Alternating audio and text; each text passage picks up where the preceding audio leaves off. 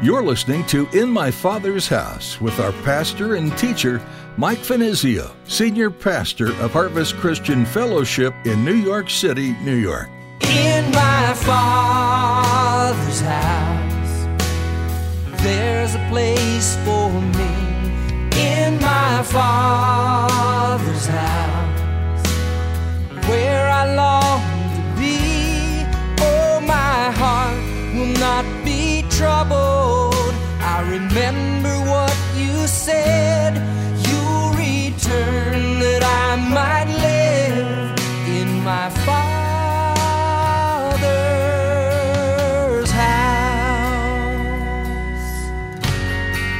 Sin means that our lives are governed by desires, by lusts, things again prohibited by God, and not the truth of the Word. The things that are right or wrong. Let me sum it up this way it's living a life not governed by God. The thoughts of God are not at the center of our lives. Now, the opposite would be someone who is constantly thinking about, okay, what would God have me to do in this situation? The Bible says that everyone is a sinner, but that shouldn't be an excuse for doing things that you want to do. Instead, you should try to avoid sinning at all costs, if for the only reason that God doesn't want you to sin. Sin will separate you from God. When you sin, you are allowing yourself to follow your own desires instead of God's desires. Today, Pastor Mike will encourage you to commit to living your life to the glory of God. Do what God has called you to do, not what you want to do. Now here's Pastor Mike in the book of 1 John chapter 2 as he continues his message, Reasons Not to Sin.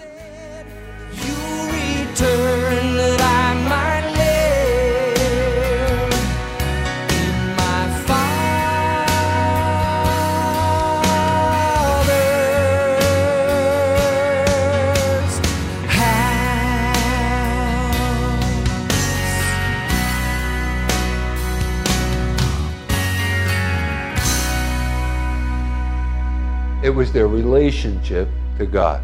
And that's how they got through life's difficulties.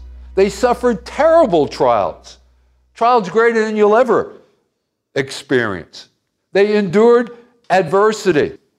It was because they were right with God that they were made independent of circumstances and chance, conditions, and surroundings. And that's the only explanation that can be offered. These are the things which John is dealing with in these two verses of Scripture. Now, tell me if that wasn't the longest introduction of a message that you've ever heard me give him before.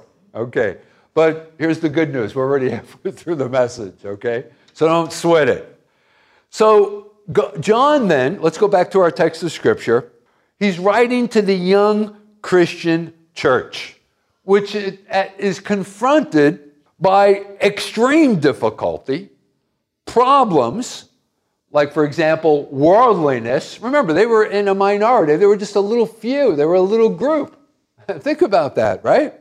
They were surrounded by problems, worldliness, trials, tribulation.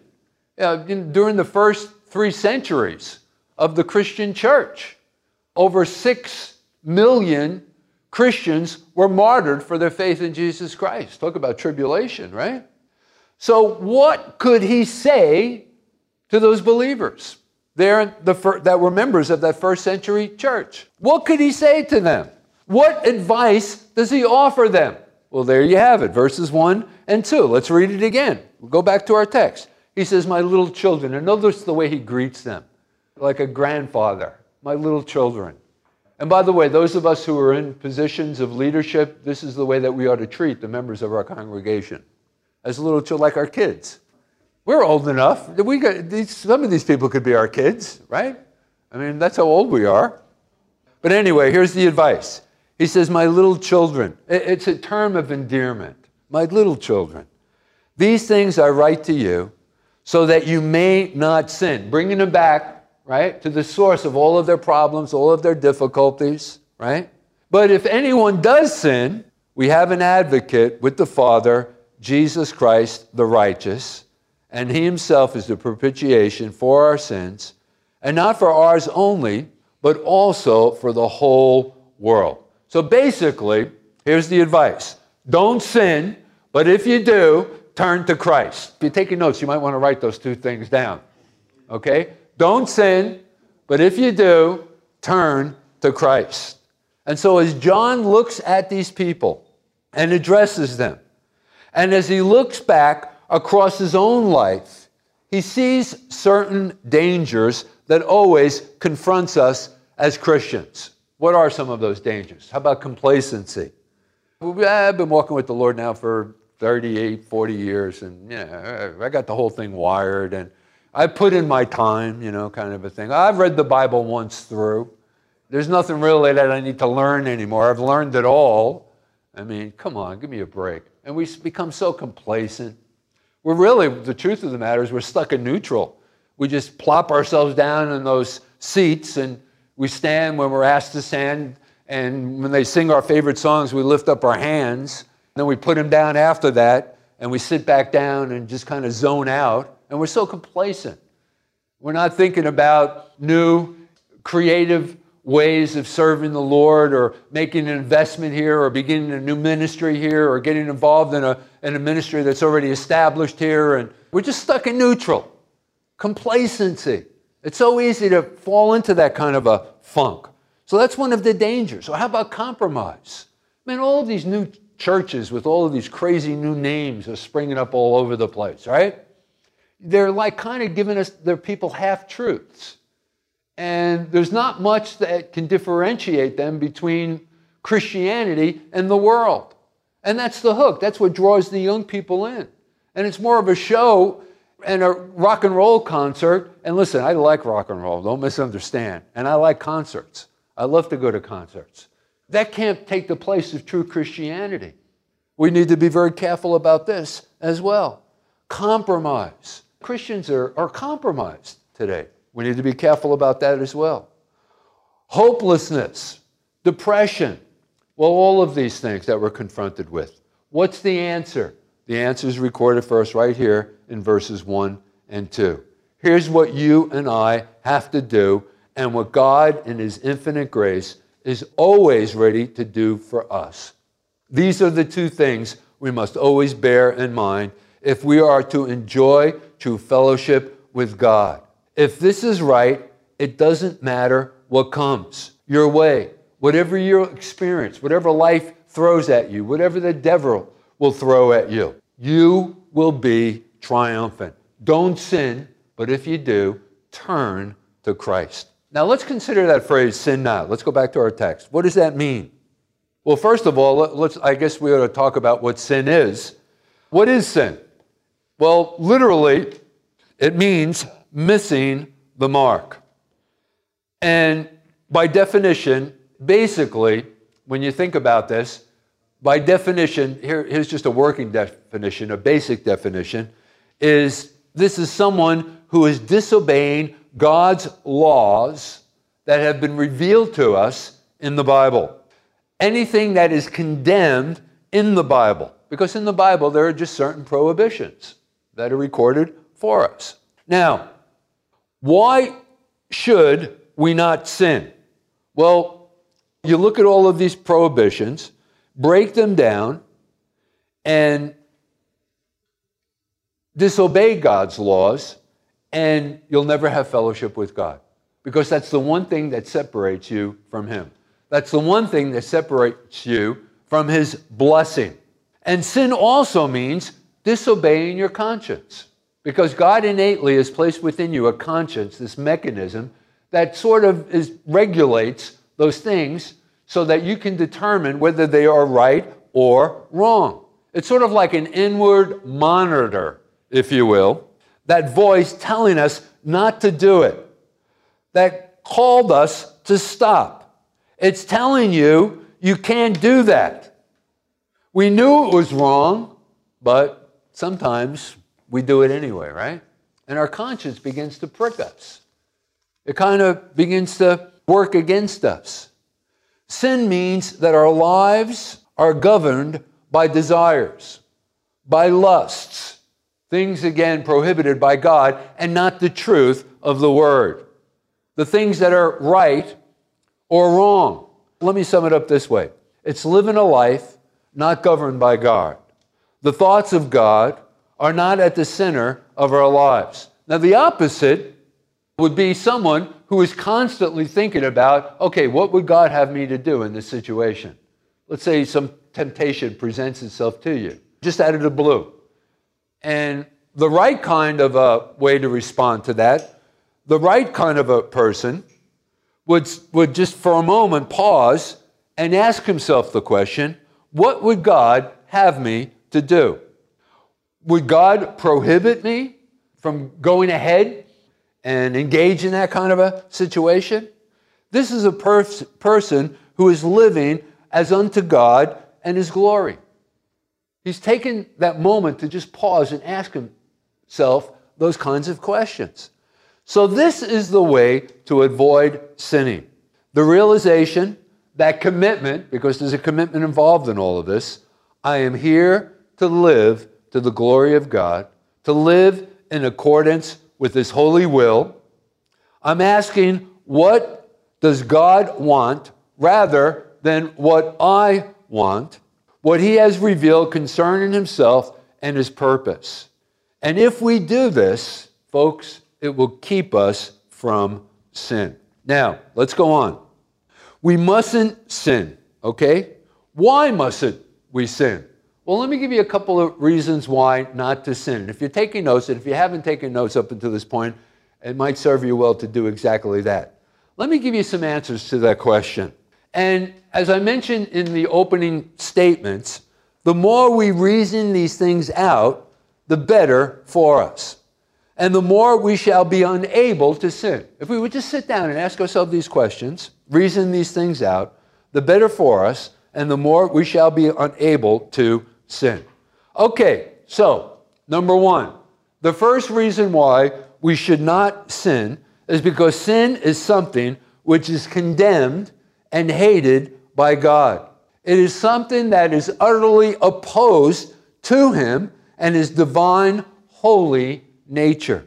And that ought to be enough for us. I must not sin because God said I mustn't. It is an abhorrent thing unto Him.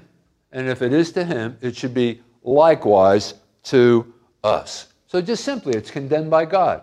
It's just black and white, recorded, written in the Word, uh, no ifs, ands, or buts. The second reason why we shouldn't sin is because sin is wrong in and of itself and its own nature. I mean, consider sin's ugliness. Consider the fruit of sin. Consider its ugliness in its foulest form, how perverse it actually is. And consider all of the misery and wretchedness it produces, the havoc it creates, the fighting, the wars, the sickness, the addictions, and ultimately death. Those are just some of the reasons why not to sin. If only we could see the true nature of sin, we would hate and avoid it at all costs. So, the second reason sin is wrong in and of itself and its own nature. But here's a third reason. I came up with eight of them. If you're a lot smarter than me, so you probably come up with more. But these are the eight that I came up with. Thirdly, we should not sin because sin is the terrible and foul thing that caused such suffering to our blessed Savior, the Lord Jesus Christ. Think about it. The thing that brought the Son of God from heaven to earth, the thing that made him humble himself, make himself of no reputation, was ultimately the problem of sin. That's the reason why the Father sent him into the world to die in our place on the cross for our sin. It was sin that made him endure the contradiction of sinners against himself. It was the problem of sin that caused Jesus to sweat drops of blood in the Garden of Gethsemane. It was sin that drove the nails into his holy hands and feet. It was sin that produced the agony and the suffering and the shame of the cross. Listen, that's what sin does. So here's the question Can I, as a Christian, considering that, you know, the effect that it had upon Jesus, claim to be a Christian and go on sinning when it caused Jesus so much pain and suffering. Man, think about that, ne- that the next time when temptation provides an opportunity or presents itself to you. Let me give you a fourth reason not to sin. Sin is dishonoring to the gospel and to its claims and to its power. I mean, think about it. The gospel, which tells us it can give us power that offers life and renewal of strength. I mean, just about every page in the New Testament treats that subject of offering us power and strength to overcome sin within our lives. So then, if we do choose to sin, we are denying the gospel and bringing it into disrepute. So we must not sin, right? And, think about your own personal testimony. Think about that person that you've been sharing Christ with for so long at your places of employment, and then they catch you involved in some kind of a sin that you thought was a secret sin. And now the gospel is held in disrepute by that unbeliever. And you've, in fact, you've let that person off the hook. I thought Christianity was the real deal, but now I see you, used to tell me strength to change my life, power to change my life, a new dynamic for Christian living, the Holy Spirit, God is involved in your life. And I guess that was all a sham. Think about that. Think about your own personal testimony. So sin is dishonoring to the gospel, to its claims, and it's to its powers. But then here's a fifth reason not to sin sin breaks our fellowship with God. And remember, that's the main problem. We've already addressed that subject. But it casts us off from the source of all blessedness. And si- since we don't know what's awaiting us, I mean, think about what's at stake here. I mean, God help us. No one knows what's going to happen when you walk out that door this evening. I know that God has set his hedge about you. But listen, God had set his hedge about those people in Texas. Where was that? In Houston. I was in California, so I didn't catch up with. Oh, in, in, in uh, San Antonio, rather. Don't you think that when those people, I mean, they didn't have a clue, they were going to worship the Lord. When all of a sudden uh, their service was interrupted by that gunman, more than three quarters of the people who were attending that church, church was shot to death that day. God help us. We don't know what tomorrow is going to bring.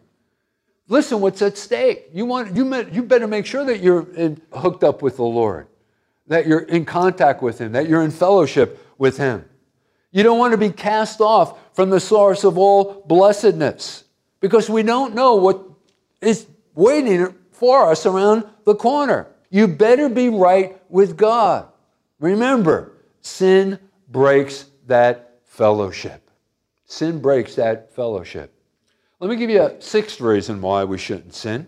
Because sin is utterly inconsistent with our profession. I've already touched on this as well. But Christians are people who realize and know that sin is the central problem in life. We all know that, right? That was my, one of my opening statements, one of the first things that I claimed in this evening's message. So if we continue to sin, we deny what we profess to believe. That sin is the problem with all of mankind, with the world in which we live. We've deviated from God's plan. We've sown to the wind, and now we're reaping the whirlwind, as Hosea puts it. What's the problem? The problem is sin. We've turned our back upon God. The seventh reason not to sin is sin leads us to an evil conscience. Have you ever experienced that? I know you have. But that's actually the Holy Spirit working in concert with your conscience convicting you of sin. Remember, Jesus talked about that in John's Gospel. He says that when the Spirit comes, He will convince the world of sin, that conviction of the Holy Spirit. Isn't that a terrible thing? It's like uh, you're being pricked by the Holy Spirit. It's like zing, you know, you get zinged by Him, kind of a thing. Oh man, what in the, why did I do that? I knew better than that. And look, I, you know, it's not fulfilling, it's not satisfying. and, and now all I have is, is this guilt that's left me with me. And what I thought was going to be so fulfilling and satisfying wasn't fulfilling or satisfying at all. And now I'm just left with the guilt and that sense of, I failed God. You know, I failed what God wanted me to do. So sin leads to an evil conscience. And when we sin, we fall under a sense of condemnation. We're not happy. We're miserable with ourselves. And let me tell you something, uh, something else we're usually irritable with other people. So be careful. You know, this may be the way that we can get. You're, you're around people who are supposed to be Christians, they're very irritable with you. They're irritable with everybody. They're probably being under the conviction of the Holy Spirit. I don't know. That may apply or may not apply. You know, it was wrong, and yet you did it anyway. And therefore, it robs you of your joy, your happiness, and gives you a sense of condemnation. Although I know what the Bible tells us, there's no condemnation for those of us who are in Christ Jesus, but nevertheless, you feel condemned. But it's not Jesus condemning you, it's the devil. He's whispering in your ear, Look at you. You're the pastor of the church, and you did that? You kidding me? And he just condemns us and condemns us and condemns us. That's why the Bible describes him as the accuser of the brethren. And then, lastly, and don't clap, the last and eighth reason not to sin, it leads to doubt. And, and you know, of all of the reasons, well, maybe not all of the reasons, that whole thing about look what it did to Jesus and the way he had to suffer. That, that's the one thing that just rips my heart apart, you know, when I think about that. But you know what? It leads to doubt. I begin to doubt my relationship with God. I don't know, am I plugged in anymore? Have I been put up for adoption? Am I really a son? Am I really a daughter? Has God just wiped me out, crossed me off the list, written my name off out of the Lamb's book of life? And we begin to doubt. Come on, you've had this experience. I know you have. I have. It leads to doubt because we just don't know if we have that same relationship with God. We don't know if we're going to continue to secure His provision like in the past. It leads to hopelessness and that sense of, I can't do anything now. I think I'm forsaken. okay, anyway, those are just some of the reasons why we shouldn't sin. I'm a little, being a little over dramatic tonight. But thank God, and I'll close with this there is this further word that's a part of our text here, this, this further instruction in the latter part of verse 1 and then also in verse 2. And John goes on and he says, And if you sin, here's the good news. And by the way, this is going to be the title of next Thursday's message Our Advocate, Jesus Christ. And we're going to talk about his advocacy. That's what next Thursday's message is going to be all about. And we're not going anywhere. We're going to treat verses 1 and 2 again, but we're going to look at it from a different perspective with a different slant. So that's the title of next week's message. But let's read it once again and then we'll close it out. And if anyone does sin, okay, we have an advocate with the Father, Jesus Christ, the righteous. And he himself is the propitiation for our sins, and not for ours only, but also for the whole world. Listen, gang, provision has been made. Christ is our propitiation, right? This is the wonderful privilege that we enjoy. Jesus, our advocate. Father's house, there's a place for me. In my father's house, where I long to be. Oh, my We're so glad you joined us today on In My Father's House for our continuing verse by verse study through the book of 1 John. If you'd like to hear more messages from Pastor Mike, please visit our website at harvestnyc.org. You can view his past teachings when you click on the Vimeo link or listen online. Just click on the Resources tab to find out more. Sometimes life can get busy, and between work, family, and all your other obligations, it's hard to find the time to dig deeply into the Bible for yourself. We want to encourage you to make time with the Lord a priority in your life. And we have some great resources linked at harvestnyc.org to help you do just that. We also invite you to join our mailing list for daily devotionals. You can sign up at harvestnyc.org. If you're in Midtown Manhattan and looking for a church home, come visit us here at Harvest Christian Fellowship. We meet every week for worship, Bible study, and fellowship. It's easy to get here. You can reserve your seat and get directions at our website. If you can't make it in person, that's okay. Join us on the live stream to participate in our services virtually. Just follow the link at harvestnyc.org and be sure to give us a call if you have any questions. 212 247 1877. That's 212 247 1877. That brings us to the end of our study today. Join Pastor Mike next time to continue learning and growing in faith right here on In My Father's House. Where